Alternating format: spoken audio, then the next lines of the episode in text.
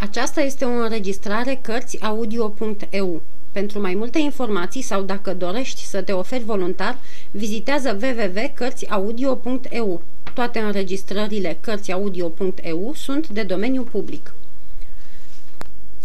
Cei trei muschetari de Alexandra Dumas Volumul 1, capitolul 1 Cele trei daruri ale domnului D'Artagnan, tatăl în cea din tâi luni a lui aprilie 1626, Târgul Mung, unde s-a născut cel care a scris romanul Trandafirului, părea a fi în toiul unei fierberi atât de cumplite de parcă hugenoții ar fi izbutit să-l schimbe într-un al doilea La Rochelle. Văzând cum fug femeile spre ulița mare și auzind țipete de copii în pragul ușilor, o seamă de târgoveți își puneau repede platoșa și, apucând o flintă sau un baltag ca să se simtă mai tari, se îndreptau spre hanul la morarul voios, în fața căruia o gloată gălăgioasă și nespus de curioasă se îmbulzea crescând cu fiecare clipă. Pe vremea aceea se stârneau mereu spaime și rare erau zilele când un oraș sau altul nu-și trecea în cronici asemenea pacopste. Nobilii se luau la harță între ei. Regele se războia cu cardinalul. Spaniolul se războia cu regele. Pe lângă aceste lupte mognite sau colective, tainice sau fățișe, mai erau pe deasupra hoții, cerșetorii, hugenoții, lupii și valeții, care se năpusteau asupra tuturor. Târgoveții erau veșnic înarmați împotriva hoților, a lupilor și a valeților, adesea împotriva nobililor și hugenoților, chiar câteodată împotriva regelui, dar niciodată împotriva cardinalului sau a spaniolului. Ca urmare a acestor năravuri înrădăcinate, în amintita zi de luni a lui aprilie 1626, târgoveții, auzind larmă și nezărind nici steagul galben cu roșu și nici uniformele ducelui de Richelieu, se repeziră cu toții înspre hanul la morarul voios. Odată, acolo, fiecare își putea da seama de cauza acestei fierberi. Un tânăr, să-i schițăm portretul dintr-o singură trăsătură de condei. Închipuiți-vi-l pe Don Quixote la 18 ani. Don Quixote, fără armură, nici pe piept, nici pe coapse, un Don Quixote îmbrăcat într-o haină scurtă de lână, a cărei culoare albastră se schimbase cu vremea, bătând nedezlușit când în vișiniu, când într-un azuriu ca cerul. Fața prelungă și oacheșă, umerii obrajilor ieșiți în afară ca semn de viclenie, mușchii fălcilor vânjoși, un alt semn, după care deosebești fără greș pe un gascon chiar atunci când nu poartă beretă. Tânărul nostru purta însă o beretă împodobită cu un soi de pană. Avea privirea deschisă și ageră, iar nasul vulturesc era bine făcut. Era prea înalt pentru un băiețandru, prea scund pentru un bărbat împlinit.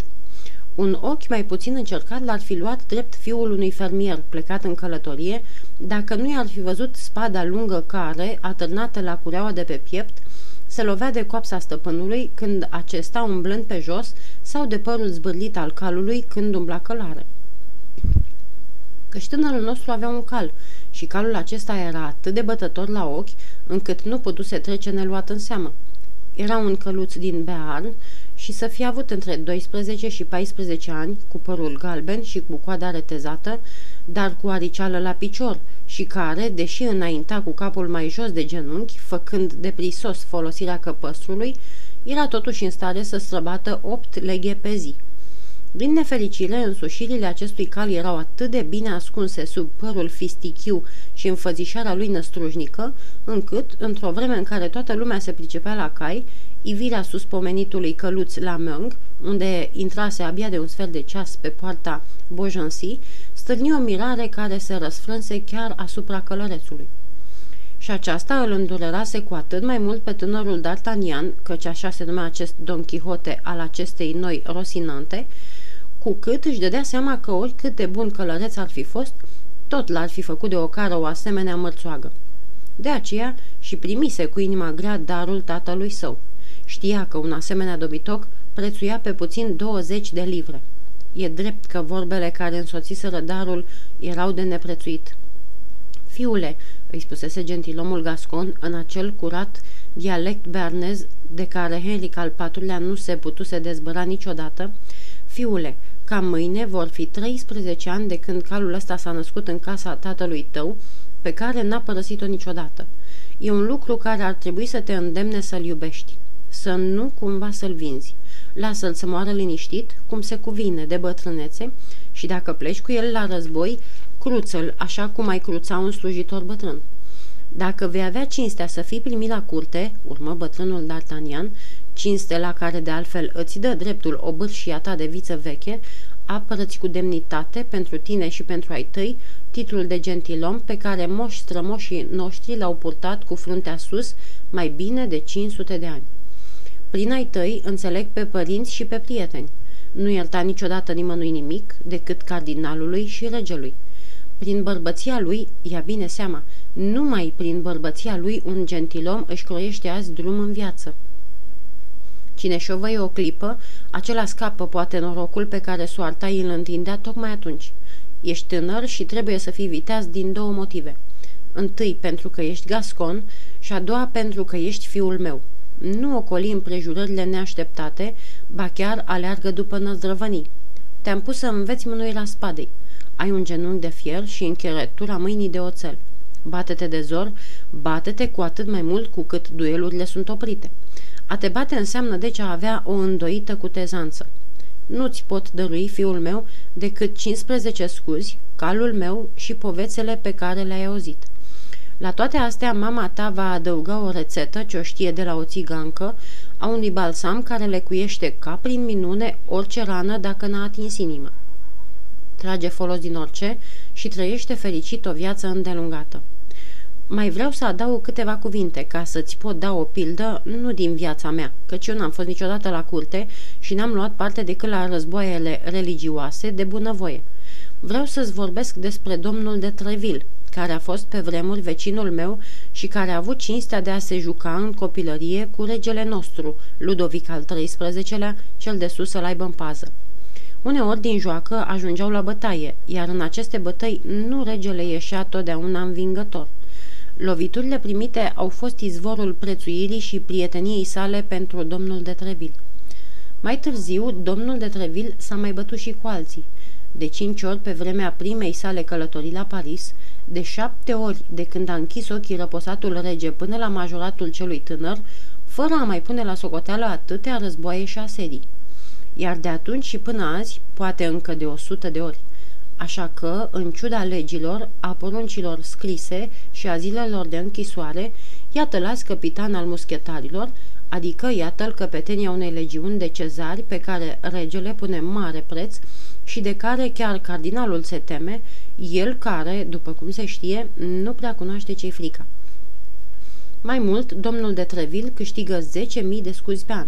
Asta înseamnă că e nobil cu mare faimă. A început la fel ca și tine. Du-te la el cu această scrisoare și urmează-i pilda ca să ajungi și tu ca el. Spunând acestea, bătrânul domn D'Artagnan în mână fiului o scrisoare dinainte pregătită, apoi îl încinse cu propria lui spadă și, sărutându-l duios pe amândoi obrajii, îl binecuvântă. Când ieșea din camera părintească, tânărul dădu peste mama sa. Îl aștepta cu faimoasa rețetă de care, în urma sfaturilor primite, avea să se folosească adeseori. De data aceasta, rămasul bun a ținut mai multă vreme și a fost cu mai mult mai duios, nu doar din cauza că domnul D'Artagnan nu și-ar fi iubit fiul, singura lui Odrazlă, însă domnul D'Artagnan era bărbat și ar fi socotit nepotrivit din partea unui bărbat să se lase copleșit de emoție, pe când doamna D'Artagnan era femeie și, mai mult decât atât, era mamă. Ea plânse amarnic și, trebuie să o spunem spre lauda tânărului D'Artagnan, în pofida sforțărilor lui de a rămâne netulburat, așa cum i-ar fi stat bine unui viitor muschetar, firea îl învinse și dădu drumul șuvoiului de lacrimi din care abia izbuti să ascundă jumătate. În aceeași zi, tânărul o porni la drum cu cele trei daruri părintești, alcătuite, după cum am mai spus, din 15 scuzi, din căluțul pomenit și din scrisoarea către domnul de Treville. Se înțelege de la sine că sfaturile date nu intrau la socoteală. Cu un astfel de vademecum, D'Artagnan era prin starea sa sufletească și trupească o copie credincioasă a eroului lui Cervantes, cu care l-am asemuit în chip atât de fericit atunci când obligația noastră de istoric ne-a silit să-i schițăm portretul. Don Quixote lua morile de vânt drept uriaș și oile dreptoști. D'Artagnan lua orice surâs drept o jignire și fiecare privire drept ațățare. Ca urmare, își ținu pumnul încleștat de-a lungul drumului între Tarb și Meng, înșfăcându-și mânerul spadei una peste cealaltă de zece ori pe zi. Totuși, pumnul nu se abătu asupra niciuneia dintre fălcile pe care le întâlni, iar spada nu-și părăsi teaca. Nu fiindcă înfățișarea bietului căluț galben n-ar fi stânit destule zâmbete pe fața trecătorilor, dar cum pe deasupra mărțoagei zângănea o namilă de spadă și cum pe deasupra acestei spade sclipea o privire mai mult cruntă decât rufașă, trecătorii își înfrânau râsul sau, dacă râsul le biruia prevederea, atunci se sileau să nu râdă decât în colțul gurii ca măștile din vechime. D'Artagnan își păstră destinuta mândră și amorul propriu neștirbit până la prăpăditul acela de orășel Meng. Dar ajuns acolo, în timp ce descăleca în fața porții la morarul voios, fără ca nici hangiul, nici vreun slujitor sau vreun grăjdar să-i țină calul de dârlogi, D'Artagnan zări la parter, în dreptul unei ferestre întredeschise, un gentilom de statură înaltă și semeață, cam mohor la obraz, care stătea de vorbă cu doi inși, ce păreau a-l asculta cu multă luare minte. D'Artagnan crezu firește ca de obicei că era vorba despre el și începu să asculte. De data aceasta se înșelase doar pe jumătate. Nu despre el era vorba, ci despre calul lui. Gentilomul părea că în șira ascultătorilor însușirile animalului și deoarece, cum am mai spus, ascultătorii arătau un deosebit respect povestitorului, cei doi izbucneau mereu în râs. Dar, ca să-și iasă din sărite, tânărului nostru îi ajungea o umbră de surâs. Se înțelege atunci scrâșnetul lui la auzul acelor hohote gălăgioase. D'Artagnan a vrut totuși să dea mai întâi seama de mutra nerușinatului care își bătea joc de el. Își aținti privirea mândră asupra străinului și văzu că era un bărbat între 40 și 45 de ani, cu ochii negri și sfredelitori, cu fața gălbejită, cu nasul gros și cu mustața neagră, meșteșugit tunsă. Purta pantaloni până la genunchi și un pieptar de culoare liliachie, cu găitane tot liliachii, fără altă podoabă decât obișnuitele despicături prin care se vedea cămașa. Deși noi, hainele erau mototolite ca orice îmbrăcăminte de călătorie, închisă îndelung într-un cufăr. D'Artagnan făcu la repezeală toate aceste constatări cu priceperea celui mai migălos cercetător și, fără îndoială, dintr-o pornire lăuntrică, ce-i spunea că acest necunoscut va avea în viitor o mare înrăurire asupra vieții lui. Cum însă, în clipa în care D'Artagnan își pironea privirea asupra gentilomului cu straie liliachii, acesta își dezvolta tocmai una din cele mai amănunțite și mai temeinice expuneri asupra gloabei bearneze, unde cei doi ascultători se porniră pe râs, pe când el însuși lăsă să-i rătăcească împotriva obiceiului o fluturare de surâs pe față. De data aceasta nu mai încăpea nicio îndoială. D'Artagnan se simțise într-adevăr jignit. Pe deplin încredințat de jignire, își înfundă bereta pe ochi și, încercând să imite unele fandosel de la curte pe care le surprinsese în Gasconia la câțiva nobili care se aflau în călătorie, înaintă cu o palmă pe mânerul spadei și cu cealaltă în șold. Din nefericire, pe măsură ce înainta, mânia îl orbea tot mai tare și în locul frazelor impunătoare și demne, pregătite pentru a-și rosti provocarea, nu mai găsi pe vârful limbii decât răbuvniri grosolane pe care le însoți de strâmbături furioase. Ei, domnule!" începu să strige. Dumneata care te-a ascuns după oblon. Da, da, chiar dumneata. Spunem și mie de ce râzi, măcar să râdem împreună." Gentilomul își plimbă încet privirea de la cal la călăreț, ca și când i-ar fi trebuit un oarecare răgaz pentru a înțelege că spre el se îndreptau acele mustrări ciudate. Apoi, când nu-i mai rămase nicio îndoială, își încruntă ușor sprâncenele și, după o lungă tăcere, îi răspunse lui D'Artagnan cu glas obraznic și bagiocoritor, cu neputință de descris. N-am vorbit cu dumneata, domnule." În schimb, vorbesc eu cu dumneata," se răsti tânărul scos din sărite de amestecul acela de obrăznicie și bună creștere, de cuviință și dispreț. Necunoscutul îl mai privi o clipă cu aceeași fluturare de zâmbet pe buze, apoi, plecând de la fereastră, ieși agale din han și se înfipse în fața calului la doi pași de D'Artagnan. Ținuta liniștită și privirea lui batjocoritoare îndoiră veselia celor cu care stătea de vorbă și care nu se îndepărtaseră de la fereastră. Văzându-l atât de aproape, D'Artagnan scoase cam de vreo jumătate de cot spada din teacă. Calul ăsta trebuie să fie, sau mai curând trebuie să fi fost în tinerețea lui, făricică galbenă de untișor, spuse necunoscutul, urmându-și cercetările începute și întorcându-se spre ascultătorii lui de la fereastră, ca și când nici n-ar fi băgat de seamă că mânia lui D'Artagnan se ridica zid între el și ceilalți. E o culoare foarte cunoscută în botanică, dar până acum foarte rar întâlnită la cai.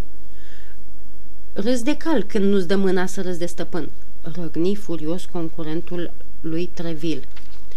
Eu nu râd de domnul meu, urmă necunoscutul, n-ai decât să mă privești și să te convingi, dar țin cu tot din adinsul să-mi iau îngăduința de a râde când am chef. Iar mie, strigă D'Artagnan, nu-mi place să se râdă când n-am eu chef. Adevărat, domnul meu, urmă necunoscutul mai liniștit ca oricând. Foarte bine, așa și e? Apoi, îndepărtându-se, se pregătea să intre iarăși în Han prin poarta cea mare sub care D'Artagnan văzuse la sosire un cal gata înșăuat. Dar nu era în firea lui D'Artagnan să dea drumul aceluia care avea neobrăzarea să-și bată joc de el. Trase deci spada cu totul din teacă și începu să-l urmărească răgnind. Întoarce-te, hei, întoarce-te, domnule zeflemea, întoarce-te că acum te lovesc pe la spate. Să mă lovești pe mine?" rânji celălalt, răsucindu-se pe călcâie și privindu-l pe tânăr cu uimire și dispreț. Hai, da, de, dragul meu, ești cam nebun. Apoi cu glasul scăzut, ca și când ar fi vorbit cu el însuși. Păcat, ce mai descoperire pentru majestatea sa, care caută năzrăvani peste tot ca să-i facă muschetari. Pe ăsta ar fi trebuit să-l cunoască. Nu sfârși bine și D'Artagnan îi și trase o lovitură zdravănă cu vârful sabiei, încât, dacă celălalt n-ar fi sărit cu un pas înapoi, ar fi glumit de bună seamă pentru cea din urmă oară. Văzând că s-a îngroșat gluma, nescunoscutul trase și el spada din teacă și, după ce își salută potrivnicul, se puse în gardă cu toată seriozitatea. Dar în aceeași clipă, cei doi ascultători, însoțiți de hangiu, se năpustiră asupra lui D'Artagnan, arzându-l care cu ciomagul, care cu lopata și cu vătraiele de la sobă. Era o schimbare de atac atât de fulgerătoare și de neașteptată, încât potrivnicul lui D'Artagnan, în vreme ce acesta se întorcea ca să facă față grindinei de lovituri, își băgă din nou spada în teacă, la fel de sigur precum și-o scosese, și, din actorul care era cât pe aci să fie, ajunse iarăși spectator al bătăliei, rol pe care îl îndeplini cu nepăsarea obișnuită, mormăind totuși printre dinți. La naiba cu toți gasconii ăștia, urcați-l iar pe calul lui portocaliu și ducă-se pe pustii. Nu înainte de a te fi răpus, Mișelule!" strigă D'Artagnan, apărându-se din răsputeri și fără să dea înapoi din fața celor trei dușmani care îl ciomăgeau de zor. Ce de ifose pe el?" mormăi gentilomul. Pe cinstea mea, gasconi ăștia nu-și mai bagă mințile în cap. Trageți-i dacă ține morți, morțiși. Când o obosi, o să spună el singur că s-a săturat. De bună seamă, necunoscutul tot nu știa cu ce soi de catâr avea de furcă. D'Artagnan nu era omul care să se dea bătut cu una cu două. Lupta mai ținut deci câteva clipe, până când istovit, tânărul scăpă din mână sabia, frântă în două de o lovitură de ciomag. În sfârșit, alte lovitură îl nimeri în frunte, doborându-l totodată la pământ, plin de sânge și aproape în nesimțire. Tocmai atunci începea să se strângă de pretutindeni lume la locul cu pricina. Temându-se de prea mare vâlvă, hangiul, ajutat de oamenii lui, duse rănitul în bucătărie, unde-i dădu și unele îngrijiri. În vremea aceasta, gentilomul își luase iarăși locul la fereastră și privea cu oarecare neliniște spre mulțimea aceea încremenită care îl stingera din calea afară. Ia spune, ce mai face turbatul?" Se întoarse el spre ușa care se deschidea cu zgomot. Hangiul tocmai venea să-l întrebe de sănătate. Excelența voastră, a scăpat teafăr?" se interesă hangiul. După cum vezi, întreg și teafăr, scumpe hangiule, dar eu pe dumneata te întreb cum îi mai merge tânărului nostru." Îi merge mai bine," răspunse celălalt, acum a leșinat de tot. Adevărat?" făcu gentilomul. Da, dar înainte de a leșina și-a mai adunat bruma de puteri ca să vă strige și să vă înfrunte răgnind. E dracul gol, se minună necunoscutul. Da, de unde, excelență? Nu-i niciun drac, urmă hangiul strâmbând din nas. De pe când zăcea lat, l-am scotocit peste tot și n-am găsit în boarfele lui decât o cămașă, iar în pungă numai 11 scuzi. Asta nu l-a împiedicat însă să spună, pe când leșina, că dacă așa ceva i s-ar fi întâmplat la Paris, v-ați fi căit pe loc. Dar aici nu o să vă căiți decât puțin mai târziu. Te pomenești că o fi vreun prins de sânge care umblă de ghizat, zise necunoscutul cu nepăsare. V-am spus toate astea, nobilul meu domn, adăugă hangiul, pentru ca să vă puteți feri din vreme. În furia lui n-a scăpat niciun nume? Ba da, se lovea mereu cu mâna peste buzunar și mormăia. Las că vedem noi ce o să spună domnul de Trevil când o afla cum a fost terfelit ocrotitul său. Domnul de Trevil? întrebă necunoscutul din ce în ce mai atent. Zici că rostea numele domnului de Trevil și se lovea cu mâna peste buzunar? Hai, spune drept, dragă hangiule, în vreme ce tânărul dumitale era leșinat. Sigur că nu te-a răbdat inima să nu scotocești și prin buzunarul cu plicina. Ai dat peste ceva?" O scrisoare pentru domnul de Trevil, capitanul muschetarilor. Adevărat? Chiar așa cum am cinstea să vă spun, excelență. Hangiul, care nu era înzestrat cu prea mult, dar de pătrundere, nu-și dădu seama de privirea schimbată a necunoscutului când îi auzi vorbele. Părăsind pervazul ferestrei de care își ținea rezemate coatele, acesta încruntă din sprâncene ca orice om îngrijorat. Drace, mormăi el printre dinți, să-mi fi trimis oare Trevil pe gasconul ăsta? Prea de tot tânăr. Dar la urma urmei, o lovitură de spadă e o lovitură de spadă, oricare ar fi vârsta celui ce ți-o dă, și te ferești mai puțin de un mucos decât de oricare altul. Buturuga mică răstoarnă uneori carul mare. Și vreme de câteva minute necunoscutul rămase pe gânduri. Ei, hangiule, îi spuse, n-ai de gând să mă descotorosești de apucatul ăsta? Nu-mi vine să-l omor chiar așa. Și totuși, adăugă el pe un ton rece și amenințător, mă stingerește. Unde e acum? În odaia nevestei mele. Îi se dau îngrijiri la etajul întâi. Boarfele și săculețul le are cu el? Și-a scos haina? Nu, toate sunt jos în bucătărie. Dar dacă tânărul ăsta zurliu vă stingerește, cred și eu, stârnește în hanul dumitale un scandal cu care oamenii, cum se cade, nu se pot împăca. Urcă acum la dumneata, făcându-mi socoteala și dă de știre valetului meu. Cum, domnul ne și părăsește?" Nu-i nicio noutate, fiindcă îți poruncisem să pui șaua pe cal. Nu mi s-a împlinit porunca?" Ba da, și după cum ați putut să vă încredințați singur, calul domniei voastre se află sub poarta cea mare, gata de plecare. Bine, atunci fă cum ți-am spus." Drage, își zise în sinea lui hangiul, să-i fiu are frică de mucosul ăsta?" Dar o privire poruncitoare a necunoscutului îi reteză gândul. Se înclină adânc și ieși. N-ar fi nimerit să o zărească zăpăcitul ăsta pe Milady, își mai zise străinul, care trebuie să treacă din clipă în clipă. Chiar a întârziat. Mai bine să încalec și să ies în întâmpinare, măcar dacă aș putea ști ce cu scrisoarea aceea adresată lui Treville. Și bodogănind într-una, necunoscutul se îndreptă spre bucătărie. În vremea aceasta, încredințat că numai prezența tânărului îl alungase pe necunoscut, hangiul se urcase în camera soției lui, unde îl găsi pe D'Artagnan care își revenise.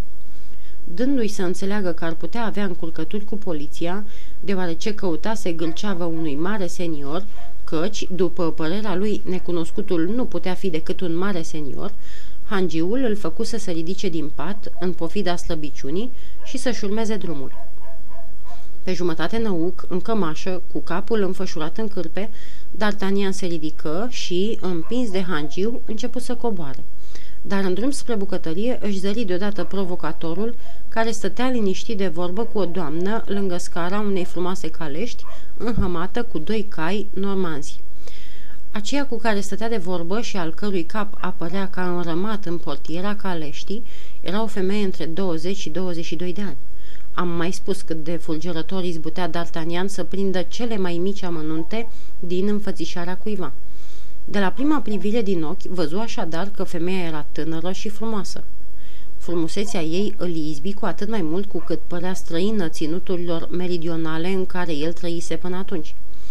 Era o făptură blondă și palidă, cu plete lungi, unduindu-i pe umeri, cu ochii mari, albaștri, visători, cu buze trandafirii și mâinile de alabastru. Vorbea aprins cu necunoscutul. Așadar, eminența sa îmi povestește, spunea doamna, să vă întoarceți numai decât în Anglia și să-i dați de veste dacă ducele părăsește Londra. Și în ce privește celelalte instrucțiuni? întrebă frumoasa călătoare. Se găsesc toate în caseta aceasta, pe care nu o veți deschide decât pe celălalt mal al mânecii. Bine, foarte bine. Și dumneavoastră? Eu mă reîntorc la Paris. Fără să-l învățați minte pe neobrăzatul acela de țânc? mai întrebă doamna. Necunoscutul se pregătea să răspundă, dar chiar în clipa când deschidea gura, D'Artagnan, care auzise tot, se repezi în pragul porții strigând – Neobrăzatul de țânc o să învețe el minte pe alții și cred că de data asta cel pe care trebuie să-l învețe minte nu va mai scăpa ca prima dată. Nu-i va scăpa?" repetă necunoscutul încruntându-se. Socot că în fața unei femei nu vei îndrăzni să fugi. Luați seama?" strigă Milady, văzând că gentilomul duce mâna la spadă. Luați seama? Cea mai mică întârziere poate nărui totul." Aveți dreptate, îi răspunse gentilomul, vedeți-vă de drum și eu voi face la fel. Și, salutând doamna cu o ușoară înclinare a capului, sări în șa, în vreme ce vizitiul ardea la bice cailor. Necunoscutul și doamna porniră așadar în goană, fiecare de cealaltă parte a drumului. Ei, socoteala!" țipă hangiul, a cărui prețuire se schimba într-un adânc dispreț, văzând că se îndepărtează fără să-și plătească socoteala. Plătește tu, marța foiule!" striga acesta din goana mare valetului, care, după ce aruncă la picioarele hangiului două sau trei monede de argint, porni și el în galop după stăpân. Stai, Mișelule! Stai, ticălosule! Gentil om de paie!" strigă D'Artagnan, alergând la rândul lui după valet. Dar rănitul era prea slăbit pentru a putea îndurea un asemenea zdruncin. Abia făcut zece pași și urechile începură să-i vâjie, amețeala îl cuprinse și un nor sângeriu îi trecu pe dinaintea ochilor și, prăbușindu-se în mijlocul străzii, striga mereu, Mișelule, Mișelule, Mișelule! Așa-i, mare Mișel, mormăi hangiul apropiindu-se de D'Artagnan și încercând prin această lingușire să se împace cu sărmanul tânăr, așa cum făcuse și bătlanul din fabula cu melcul. Da, e un mare Mișel, șopti și D'Artagnan. Dar ea este tare frumoasă. Care ea? întrebă hangiul. Milady? îngăimă D'Artagnan și își pierdu cunoștința a doua oară. Tot una, zise hangiul. Mi-au scăpat doi, dar mi-a rămas ăsta. Și pe ăsta nu-l mai las din mâini câteva zile. Nici 11 scuzi nu-ți de lepădat. Se știe că 11 scuzi era tocmai suma ce se mai găsea în punga lui D'Artagnan. După cum se vede, hangiul socotise 11 zile de boală, a câte un scud pe zi, numai că el socotise astfel fără să țină seama de călător. A doua zi, pe la 5 dimineața, D'Artagnan se sculă din pat, coborând bucătărie fără să-l ajute nimeni, cerând în afară de alte componente de natură nealimentară, a căror listă n-a ajuns până la noi, vin, un de lemn, rozmarin și, ținând rețeta mamei sale în mână, își pregăti un balsam cu care își unse numeroasele răni, schimbându-și singur oblojelile și nevrând să primească ajutorul vreunui medic.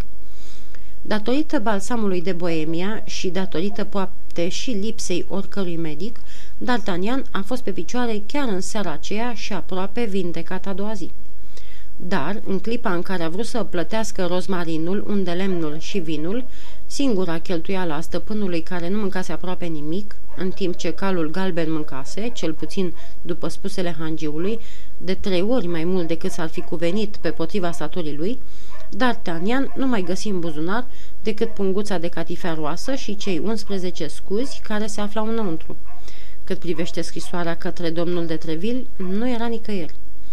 Tânărul începu atunci să caute scrisoarea cu multă răbdare, întorcându-și buzunarele și buzunărașele pe față și pe dos, scotocind și răs scotocind săculețul, deschizând și închizând la loc punga.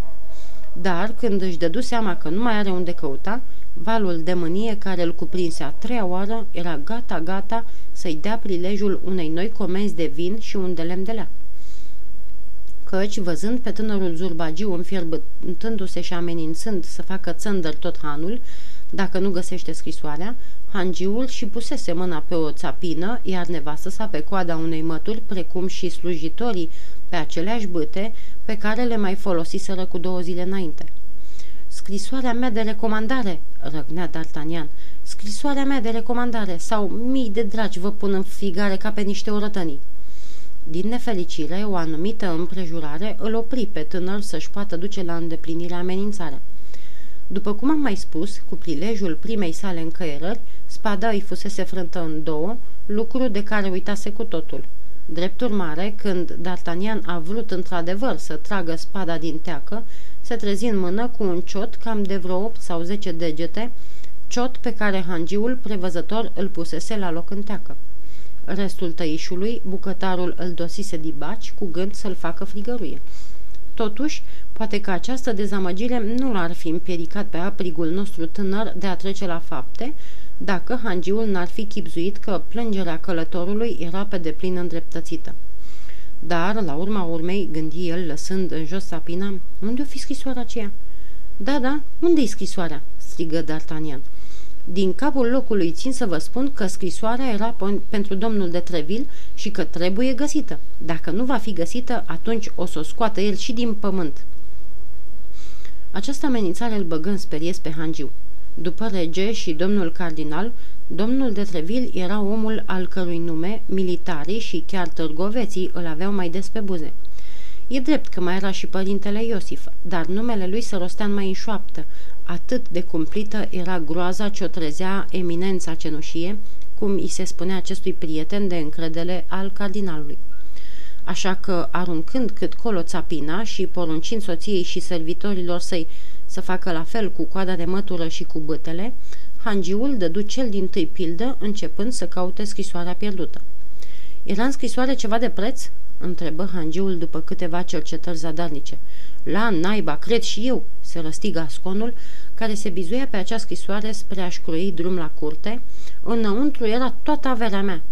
Titluri de rentă spaniole? întrebă hangiul îngrijorat. Titluri ale tezaurului personal al maiestății sale, răspunse D'Artagnan, care, sperând să intre în slujba regelui, mulțumită acelor recomandări, credea că poate da, fără să mintă, acest răspuns cam îndrăzeț. Ei, drace!" se tângui hangiul deznădăjduit. Dar ce are face, urmă D'Artagnan cu îndrăzneala obișnuită gasconilor, banii sunt un fleac, scrisoarea era totul. Mai bine pierdeam o mie de pistoli decât să pierd scrisoarea. Ar fi putut spune la fel de ușor 20 de mii, dar o umbră de sfială tinerească îl oprise.